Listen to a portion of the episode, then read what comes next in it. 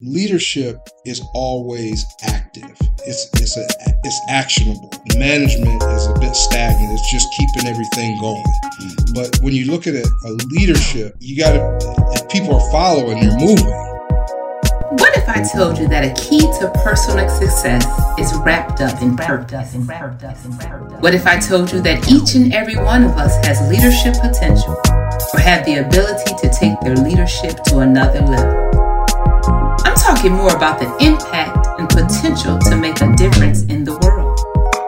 With this podcast, Frank will explore the importance of empowering people, the benefits it brings, and how it can lead to a brighter future for us all.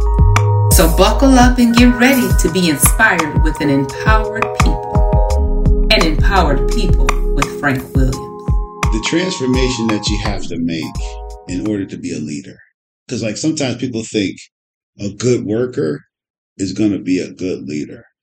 Do you know what I'm saying? Like, this person works well. And I, I think personally, I, I made that mistake with myself just because I was a good manager. I'm automatically going to be a good leader, but there's a transformation that needs to happen. Can you can you help that person? Yeah. So the the big thing, you know, I, I'll start with uh, talking from a place of going from management to leadership. I think the big the big difference or understanding the differences, I think is the big key is leadership is always active. It's it's a it's actionable. Like I always think about management is a bit stagnant. It's just keeping everything going. Mm-hmm. But when you look at it, a leadership you got to if people are following they're moving you know so you got to be you know moving forward. You have to be advancing something something it can't be the just day to day if you're considering yourself a leader in my mind. Uh now that doesn't mean there isn't management happening. Leaders have to manage you know that day to day or manage things but a leader has to have a visionary focus or have you know uh, can they have to be able to look at something and see it evolving and see it moving. And I, mm. I, I think the big uh, thing that I always think about in leadership is that actionable thing. Like if I go, if I finish my day being a leader and nothing moved, mm-hmm. then I know I just managed to that. You know, and that's not necessarily a bad thing, but you got to know the difference and really be able to understand that if you're in a leadership role and nothing is actionable, mm. you may want to step back and really evaluate if you're leading or not. And and that's not necessary. Everybody's not built, you know, to lead in every environment. But you know, kind of switching gears a little bit to to the other part of your question, I do believe everybody has a little bit of leader in them. Mm. That just doesn't mean they're leading in that position that they're in at that time. You know, so you know whether you're at McDonald's working uh, and on fries, you know, you you do have a leadership role somewhere. Whether it's at home, whether it's you know you're the oldest of the siblings, whether you're a mom or dad, whether you're taking care of a family member, no matter what, I think everybody has some type of leadership role that they that and tapping into that is really important because I always tell people only thing changes is the product or the service. Mm-hmm. You know, leadership is people. You know, and so as long as people are in the process, you know, whether you're leading at home or on the job, I'm no better than you. It's just those same skills are transferable once you understand what they are. But the big thing is really know, knowing the difference between management and leadership. And I run into that a lot because people who've been managing for a long time just assume they are leaders yeah, or yeah. assume they they're qualified for leadership roles. And then i have to be the bad guy to say mm, not so much. You are a great manager but you haven't been prepared to lead. Yeah. You know um, but that's kind of how i look at it. Wow. I it just it kind of struck me over the weekend. It's like i've been told that i wear many hats right but I think just exactly what you're talking about right now, it's like, um, you know, I know that, you know, as you said, sometimes a leader is going to manage, but I've been told I wear many hats. And because I've been told I wear many hats, I've, I've made this assumption about myself that, hey, I'm, I'm leading. Um, but I think to your point, it's just kind of like, you're just managing a lot of stuff. Mhm. And I think I, I think I personally got to that place where I was like, you can only manage so much. And after a while the thing gets overwhelming. It's like the load of managing versus the responsibility of leadership is starting to starting to awaken in me. And can you help that person that maybe is at that point where they're like, all these things I'm doing doesn't seem to work. What what am I missing? Well, I, I, first thing I would say is uh, when management becomes like what you mentioned, where it's overwhelming, it's typically because the leadership is bad. You know, and and and you know, some people may get upset with me for saying that, or you know, feel a certain way, or even people that may know me that may find themselves being a bad leader. But if your management is overwhelmed, it's leadership's responsibility to figure that out. You know, now if management isn't conveying the information to leadership is a whole nother, you know, question. But even from a leadership role, you can't be so actionable that you don't see that your management is overwhelmed. You know, because the, th- those two things have to conflate, you know, to the point of I can't be visionary or keep things moving forward if management is overwhelmed and can't get the day to day done, or just putting band aids or bullet wounds all the time. Mhm. you know that, that it doesn't equate to the to an environment that can be conducive for good leadership. So it goes both ways.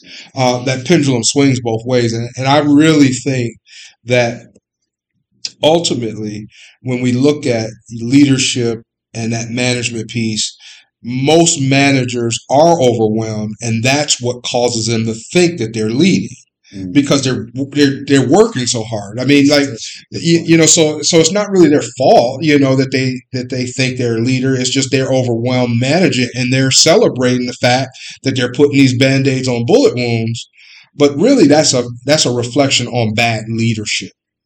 You know, Yeah. when when my management or and I say mine just you know in the hierarchy way, um, when leadership when management underneath me is overwhelmed, I automatically look at myself.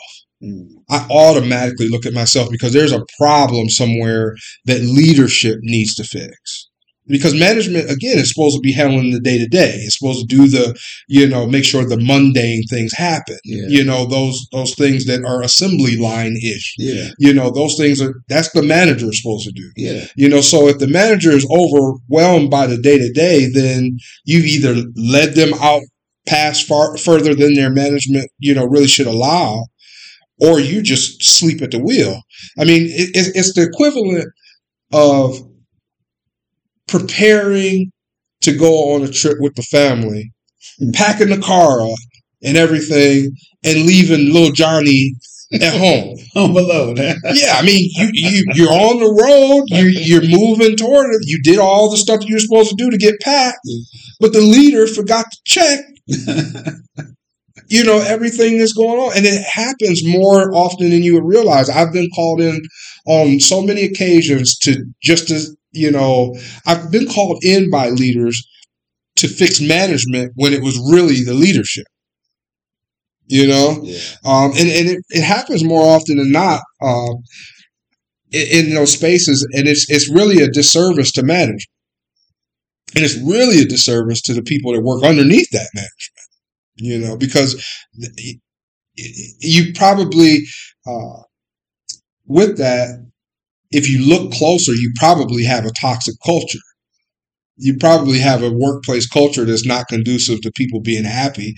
And if you have an overwhelmed manager, you probably have, you know, a, a, a group of people that work underneath that manager that either doesn't want to be that person, so so so, or, or is looking, or is looking to leave. Like you know, uh, so you know, you you really can't uh, advance the organization with with a buried management system. So how does you know? I'm just now I'm thinking about the continuum. What you just said. How does the continuum, this idea, you know, your idea of the continuum, how does that play into? Let's talk about maybe that sole proprietor, right? Who is has to be the leader and the manager, right? Mhm. And it's kind of stuck in that role where this person, she or she, has to play both roles. How does this idea of the continuum help that person? Well, what I what I suggest to like a sole proprietor is the continuum still works, but it works based on the functions.